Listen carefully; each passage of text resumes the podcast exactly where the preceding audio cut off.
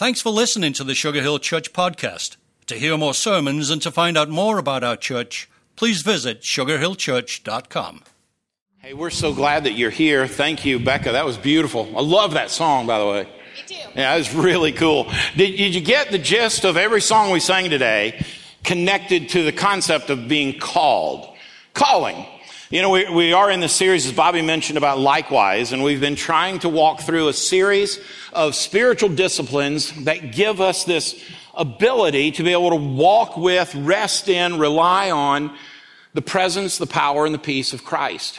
So we've We've talked a little bit about things like prayer and we've talked about worship, but today we get to this concept of calling. And when Paul says, imitate me as I imitate Christ, part of that is this recognition that each of us have been called. Now, now, in many cases, most of us, especially on this western side of the world, we have this perspective that if you have reverend in front of your name or you have missionary attached to your title, that's what calling is all about. But the fact of the matter is, each of you God has an extraordinary plan for your life. Now, in, in, most of our cases, what we discover is that everybody around us has a plan for our life, and our, our desire is to strive to please them. But God may have a plan for your life that has nothing to do with them, other than for them to be blessed by what He wants to do in your life. And so we discover that there is a process that God puts us on to discover what He has called us to be, what He has called us to do, and what He has called us to act like.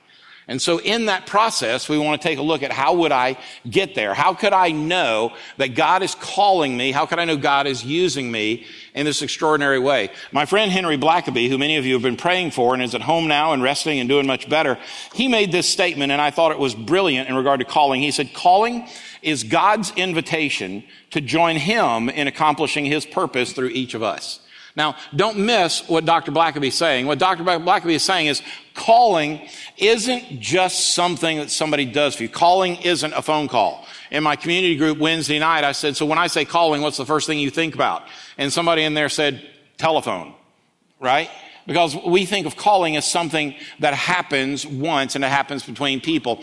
Calling today, we're referring to God at work doing what he does and inviting you and I to be a part of what he is already about.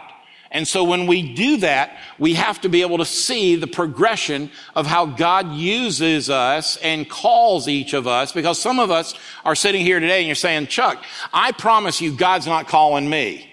I mean, if you only, Chuck, I, I, you know, I am Vern Bubba and Thumper from Sugar Hill, Georgia. God isn't going to do anything with me. I don't have the pedigree. I don't have the education. I don't have whatever it is. I don't have the intellect. I don't have the desire. I don't come up with anything you want to come up with. But at the end of the day, here's what we know about the character of God and the Word of God. And that is His plan for you began before you were ever born. And His desire for you is to succeed wildly in His will. And to do that, it would be helpful for us to understand that process. And so we begin that by taking a look at a few steps that may help us understand that. In Genesis chapter 22 verse 3, we read about a guy by the name of Abraham. And in 22, the chapter of Genesis, in verse 3, it says, So Abraham rose early in the morning, saddled his donkey, and took two of his young men with him and his son Isaac. Now, why was he doing that? He was answering what God had told him to do. Take your son Isaac, your only son Isaac, and take him up on the mountain and sacrifice him, take his life, and offer him as a sacrifice. And Abraham then went and did that. Now look at this. And he cut the wood for the burnt offering and arose and went to the place of which God had told him. Now here's what I want you to see in that. God's call to Abraham, the result of, of Abraham's obedience to that call was that God called him my friend. Okay, now, church, don't miss this. If you want to put anything on your spiritual resume, wouldn't you want to put, God says, I'm his friend? You know what? Someday when they bury me, you know what I, I pray my children will be able to put on my tombstone? My daddy wasn't the brightest guy, but he was God's friend. Wouldn't you want to know that? Abraham came along, and you know what was the prerequisite to God saying, That's my friend? Answering God's call. Isn't that amazing? You say, well, Chuck, that's simply Abraham heard from God. You know, I believe we hear from God all day, every day. We simply take our humanity and explain it away. Well, surely that's not right. Surely that can't be him. Surely that's not what's going on. You know what I've discovered? That the same thing happened for Moses. Over in Exodus chapter 3, verses 1 through 4, you know what we find? We find that Moses is called straight out of a burning bush. And God says to Moses, I want you to go. And what does he have Moses go to do? He has Moses go to recover and redeem a people who have been in captivity for hundreds of years. And Moses says, Here am I, here am I. And away he goes. And it wasn't easy and it wasn't clear and he didn't know how to do it and he didn't know what was going to happen. But he answered that call. And you know what the result was?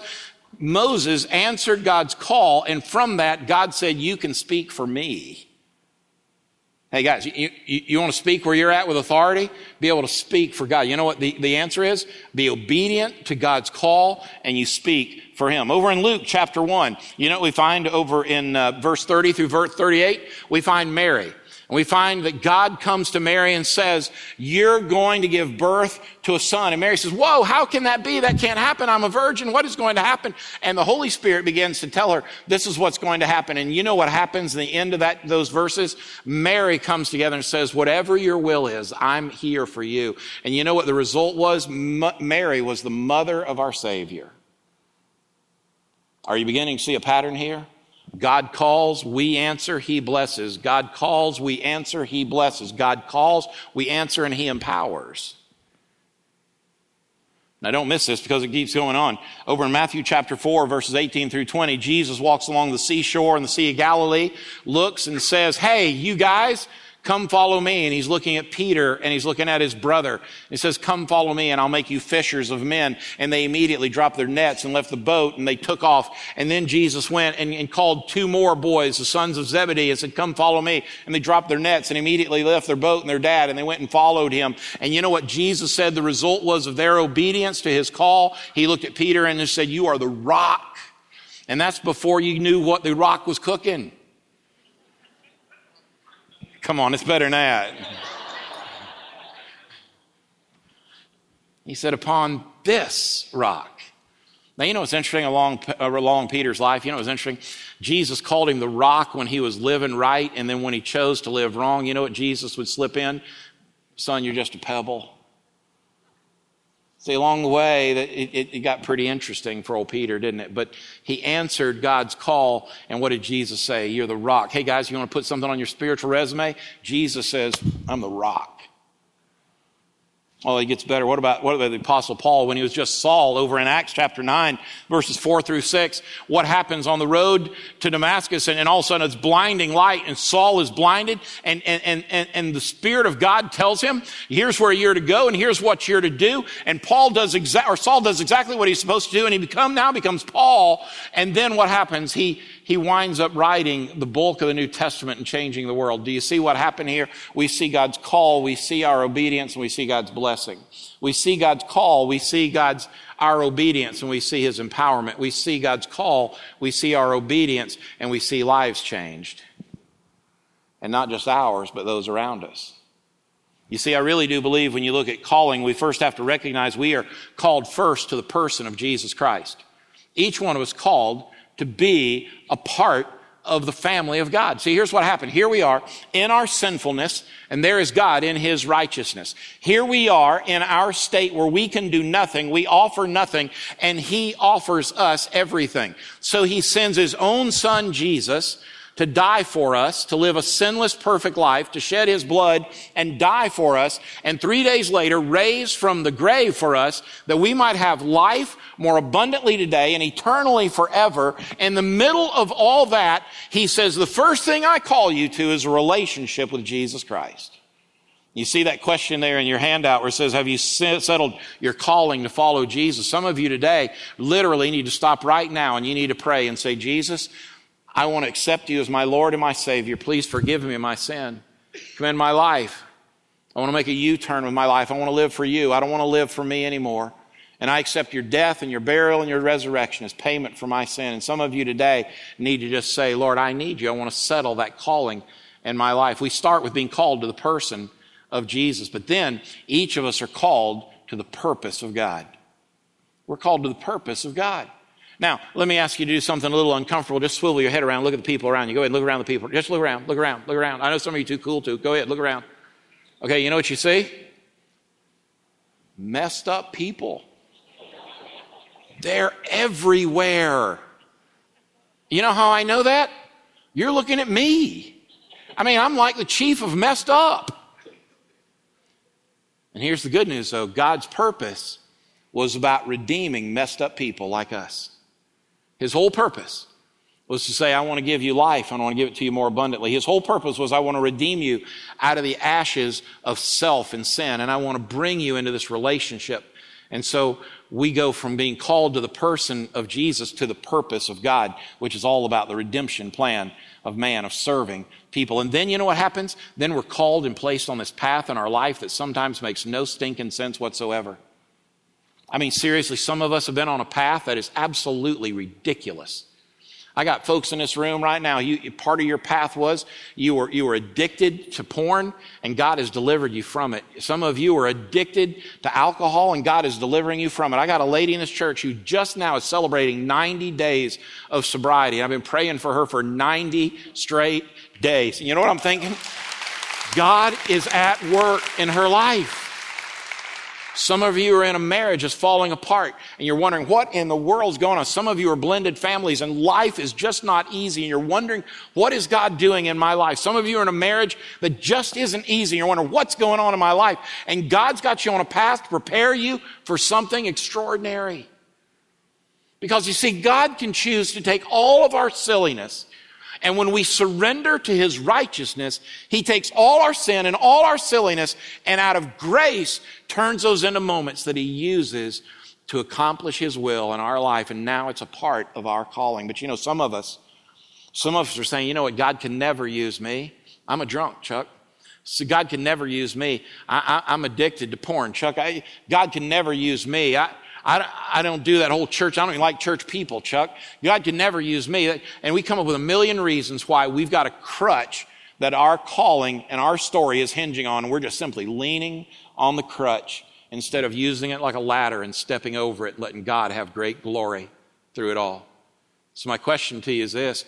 If you've called, if God's called and you've answered the call to the person of Jesus Christ, if God's called and He has a purpose for your life, and that is about serving other people, if in your path God has allowed you to experience heartache and sorrow and trials and problems, welcome to the world, and God wants to take all of those and prepare you to do something great.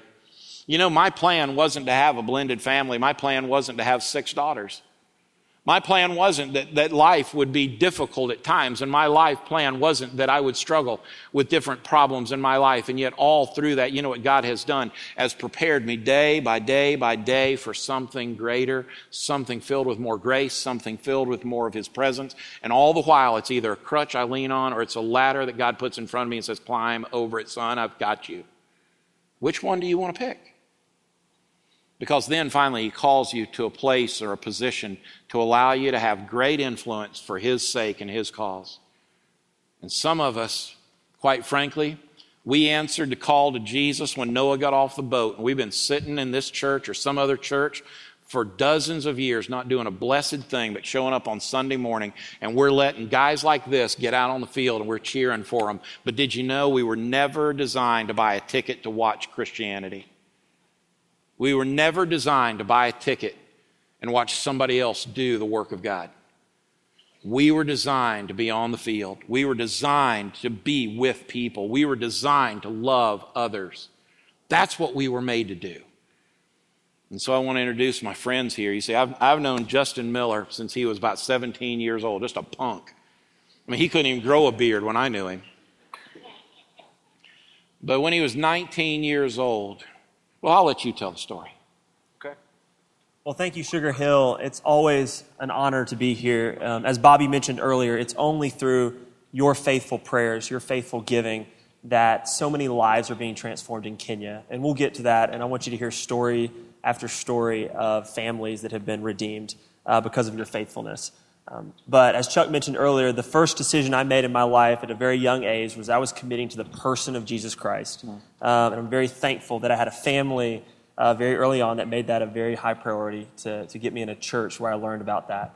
Um, but then as time went on, um, I kind of thought that a call was something that God might give me, you know, after college, after I was fully prepared to enter the world and, and live on, on mission for Him.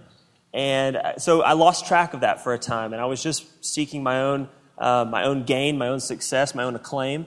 And, and then God threw me a curveball. Um, and, and when I was 19 years old, I was at a conference in Chicago, and, um, and God showed up to Moses through a burning bush. He showed up to me through Bono. So they're very Equally different. cool, I might say. Equally Yeah. cool, but, but very different. And Bono was talking about how we needed to move the church from a place of apathy and disengagement to being the leading voice and effort in responding to Amen. HIV AIDS, the greatest humanitarian crisis of our generation. But he says we cannot lose a generation uh, without sharing with them the hope of the gospel of Jesus Christ. And uh, as a 19 year old, I felt compelled to, to do something uh, to get my own church involved. And so I started down this path that would lead me to Kenya about a year later. And Well, uh, let, me, let, me, let me interrupt for please, just a minute. So, so when, when you, so you, you've, you've surrendered and you've given your life to Christ, you've answered that call. Now you know God wants you to be about people and you hear Bono and, and God speaks to the guy with the funky sunglasses. And so you, you, you're on this path now. But let me ask you this. Did, did God lay the path out clearly for you? I mean, did he give you like a Gantt chart that said, okay, on this week, this is what you do?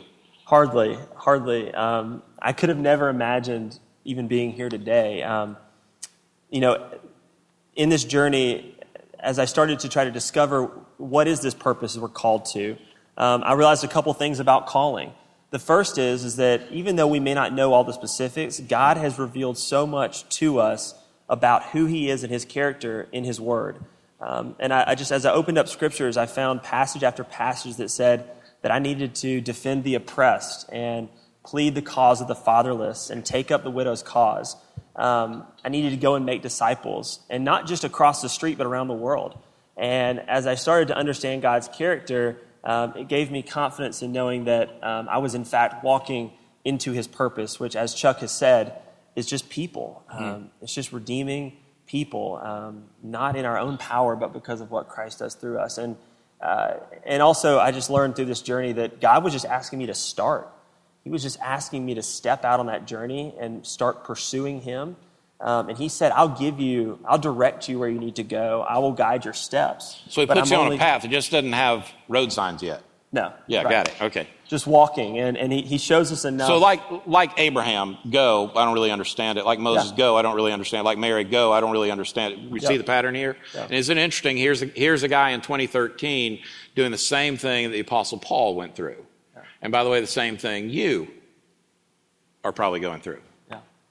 And so, as a 19 year old, um, you know, I felt like a lot like Moses in the sense that um, I was telling God, "This, you've got the wrong guy. Like, you know, I don't, I don't speak well. I'm not, uh, I'm not, you know, educated. I don't have experience. I don't have resources. Um, but nonetheless, um, I got on a plane. I went to Kenya, and I stepped off that plane, and I met two of the goofiest guys that you've ever seen in your life, and They they are goofy. they are, they are. But I love them. Extraordinarily cool, but goofy. I love them. Yeah. Yes, absolutely. Um, and as we went throughout, I learned their heart, and I learned that God, over at least a decade, if not 20 years, had been preparing the three of us to intersect at that point in our lives for the purpose of creating an organization that has now touched thousands of lives. And as a 19 year old, uh, even though I was saying, God, I'm not, I'm not the one, you've got the wrong guy, um, over that time, my heart began to change. And as I experienced everything that I did in Kenya, um, I felt like I had no choice but to respond. And, um, and it was only through uh, stepping onto that path uh, without complete clarity, but then as I followed along that, um, God was able to bring these two men in my life that have, uh, have shaped my character, my leadership, and have been um, instrumental in uh, deploying this great organization across Kenya. Now, let me, let me tell y'all what, what he won't say. When he talks about stepping out on faith, let me help you understand this. Um, Justin's dad's a big deal. I mean, he's like a New York Times best-selling author. I mean, the guy makes just a boatload of money. I mean, he can speak anywhere he wants to at any conference. I mean, he's a big deal, isn't he?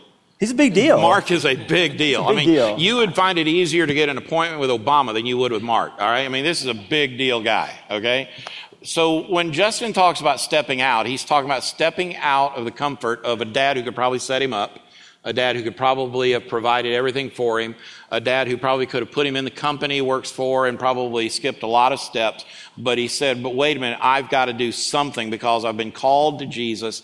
I've been called to the purposes of God, and God's got me now on this path where He's using my experience and lack of experience for something extraordinary. And then you guys intersect on the path somewhere. Now, how did you guys connect? Duncan, you want to give a little bit of your history and, um, and then how you made your way to end up meeting Cornell? By the way, Dun- Duncan considers him the pretty one of the two. So, I mean, just, just y'all need to know that. Um, growing up in the village in Kenya, um, my family is Christian. My dad is a pastor in the village. And um, at the age of 19, uh, 13, that's when I accepted Christ. I came to know that, you know, even growing up in a Christian family does not make you to be a Christian automatically. And uh, life was never the same again. And I cleared high school. And at the age of 23, when I was in college, seminary, uh, God brought this young little boy uh, into my life. And uh, I realized he was homeless. He didn't have um, family and he was living on his own, seven year old. And I kind of like adopted him and two years after that, I realized the boy was HIV infected. Um, and uh, something that was very clear is that he had gotten the virus through the parents who are long dead. And it struck my heart, and God spoke to me in a very clear way that if someone had stood with the parents of George, those parents would be alive today taking care of their son. And that's how God, you know, wrecked my heart towards caring for men and women with HIV and AIDS so that we can prevent the issue of orphans in our country. And it's at that point um, that I was with Cornell, and he has a different story. And Justin had come to our country to do, you know, a documentary on HIV. Uh, he's talking about us being goofy. I can tell you, this man was miserable. 19 year old. But then again, through God's connection, you know, it's, it's, it's a long story. I'll let Cornell take it from there. But well, let me say that once again, as Pastor Chuck was sharing earlier, Duncan had an opportunity to see um, the situation he was in with George as a real crutch. Um, a young boy who he's now accountable for, who has HIV/AIDS, and that could have really kept him from fulfilling the purpose and the call God had on his life. But instead, um, he used it as a ladder to really see an opportunity to serve. And I think Cornell has a story that also really um, could have been used uh, for bad and towards bitterness and uh, as a crutch to lean on. And instead, he's used it as an incredible platform uh, to start this ministry. So, Cornell, will you share a little bit of your story? Yes, uh, I come from uh, the western part of the country, Kenya. And um, growing up, my county is actually the leading in HIV/AIDS. And with that, I also lost my father of HIV/AIDS. And the time that I knew now about HIV/AIDS in my own family, when my mother was at the last stage of HIV/AIDS now dying. So my mother called me as the favorite son and to share with me everything and how I will take care of my younger brothers and sisters because she was sure now she was leaving. And that's when she told me that, Cornella, I have AIDS. It was hard for me. And quickly, God gave me some words that I don't know how I said them, but somehow it worked. So I told him, Mama, don't worry. I am going to stand with you. I am going to be with you. You are not going to die. I want you to remove that out of your mind that you're dying. You are not going to die. You are going to live. So I started uh, um, uh, being close with my mother, ministering to my own mother every day, making sure she gets the proper diet, she gets medication at the right time. And I also helped my mother to start a business so that uh, it can wake her up and get out of bed and, and, and look into something, not just sleeping in bed and waiting to die. So my mother got up, started taking care of her business, and within no minute, my mother body came well. And today, as we speak, my mother is doing extremely, extremely very well. And then, thank you, thank you. And then from that, I realized, and God continued to speak to me in a, a still voice that that is the direction He wants me to take. And then I went to uh, the central. Duncan actually is a very different tribe from mine. I'm lighter than him, of course, you can see. And- so when I met him, uh, he he come from central uh, part of the country, I come from western, and we are like seven hours apart. So when we met and we sh- I shared with him about my story, I realized he had the same same story. And from there, we realized this thing is not a coincidence. God is calling us Amen. together to do something. And that's when we started putting things down how to care for men and women who are living with HIV AIDS. Because we realized if we, we help them, they will be like my mother. They will live longer to take care of their children. They will live longer and hear about the message of Jesus Christ and get saved. And that's how we came together. And then finally, God also brought Justin. And then we kicked off. But now, when you guys, um, when you guys were sitting down and and God's got all three of you on this path, you intersect in Kenya. Now you're together. You've got this cause and you've got this passion. You got this purpose. You got everything, you know, moving. And there's still real no clarity. It's not like God, you know, said, "Hey, you build this." But in the middle of all that, God speaks to you, and you're dreaming big for God, and you're thinking, "How many centers could we build?" And the, the number you were thinking about was what? Five. five centers, which which five five. centers is big. I mean, from from from going to hey, you know, I've I've I've got a little boy with AIDS, I've got a dad who's passed away with AIDS, and a mom with AIDS, and now some wacky American kid shows up to take a film, and all of a sudden we figure we got it all together. Now, by the end of the year, how many centers will we have? 19. 19 this year. Wow. Um, so in the in the in the church in the center that we started partnering with you on in 2012. Uh, do we have a do we have a picture of that that we can put up, guys? Can you find that for us? But in the middle of all that, before while they find the picture, uh, tell us what's God doing in that church that, that we're supporting. What's going on there? That church is Nyalenda Baptist in uh, the slums called uh, called uh, Nyalenda. And uh, Yalena. Yeah, Nyalena. Y'all say that with me. Yalena. Come on, put a, put a little Kenyan in it. no, no, no, What it? Nyalinda. Nyalinda? Nya, With a- nya, nya. Nyali- Nyalinda.